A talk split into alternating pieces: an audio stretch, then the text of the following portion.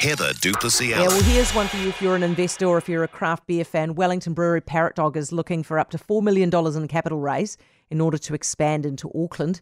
Paul Watson is the managing director at Parrotdog. Hi, Paul. Hello, Heather. Uh, thanks for having me, and I'm looking forward to arbitrating the, the great debate by the sounds. I'm glad you've heard about it. We will get to that. Looks like it's going well. I mean, you guys are already at $1.2 million at last count, aren't you?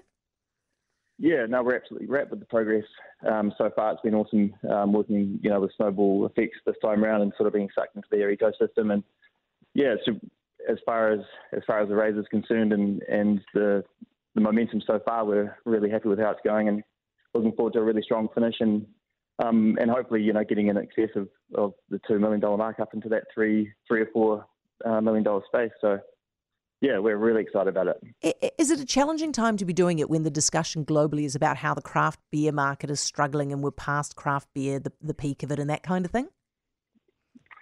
Yeah, it's always a tricky one. There, I think in the last three years, you know, if you look at it ourselves, we've had you know average growth rate of fifty percent, and really confident there's plenty of headroom still in the in the current market.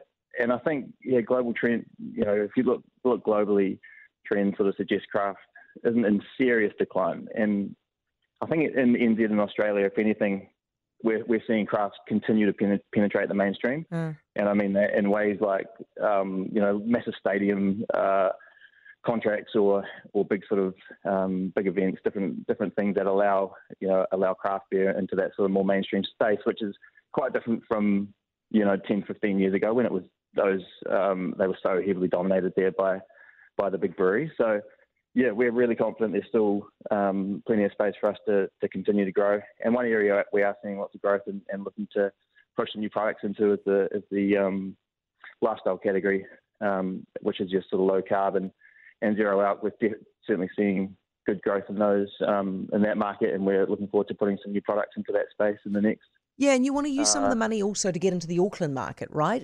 How different is it from the Wellington market? I mean, I, I'll be honest with you, I was surprised the producers, both Auckland kids, told me that, that, that Parrotdog's not really a thing up here. Yeah, I mean, we've had some good growth there in, in recent years, but we just haven't really had the capital um, to, to truly push as hard as we'd like to in the Auckland market. I mean, obviously, yeah. there's a large proportion of New Zealand's population is based in Auckland, and, and we certainly see it yeah, just as a major major area of growth purely based on, on numbers and, and the fact that we haven't really, I mean, that's probably a good thing. The fact we haven't penetrated really hard up there just presents a huge opportunity for us to, to grow and sort of, you know, establish ourselves as well as we have managed to do in, in the Wellington region. Yeah, I'll tell you what, I can vouch, vouch for the BitterBitch, no trouble. Okay, now, arbitrate for me. So I, I don't like the hazies anymore. I'm over them and I've gone back to lagers, but not just your stock standard lager. I'll have a craft lager, thanks. Which is the best? Hazies or lagers? Oh my goodness. Hey, it depends on the day. It depends on the day for me, but obviously hazies, you know, we're still seeing big growth in that space. We're about to put a low carb hazy into, into market. People keep buying them. You know, the, the market is huge and, and we haven't seen any downturn in, in that regard. Yeah. And, and so I on what day do you go for a lager?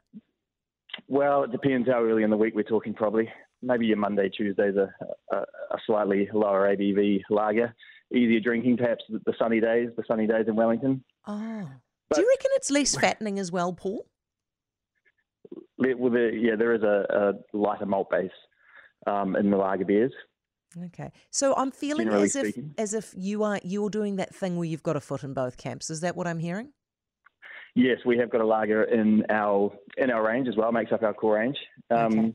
and I think yeah, I mean just sort of on that that that's probably our one of our major strengths at Parrotdog is our ability to sort of be nimble enough to play into different market trends and and identify them and, and make moves into that space. You know, as we did with Hazy, actually, we only released Bird's Eye, which is currently the number one you know, selling beer in, in the premium. Oh well, that's space. why you can't um, be honest about it, Paul, because your bird's eye's doing so well, so you can't admit that you actually prefer the lagers. That was in 2020, but yeah, look, there's, there's, a beer for everyone at Parrotdog. So. I'll try your lagers, Paul. I'm sure they'll be great. Thank you so much, mate. Really appreciate it. And best of luck with the capital raise. It's Paul Watson, Parrotdog Managing uh, Director. Heather, I gave up craft beer a year ago and I lost 10 kgs. I can't stand the stuff now. Hazies taste like straw. Do you hate your life?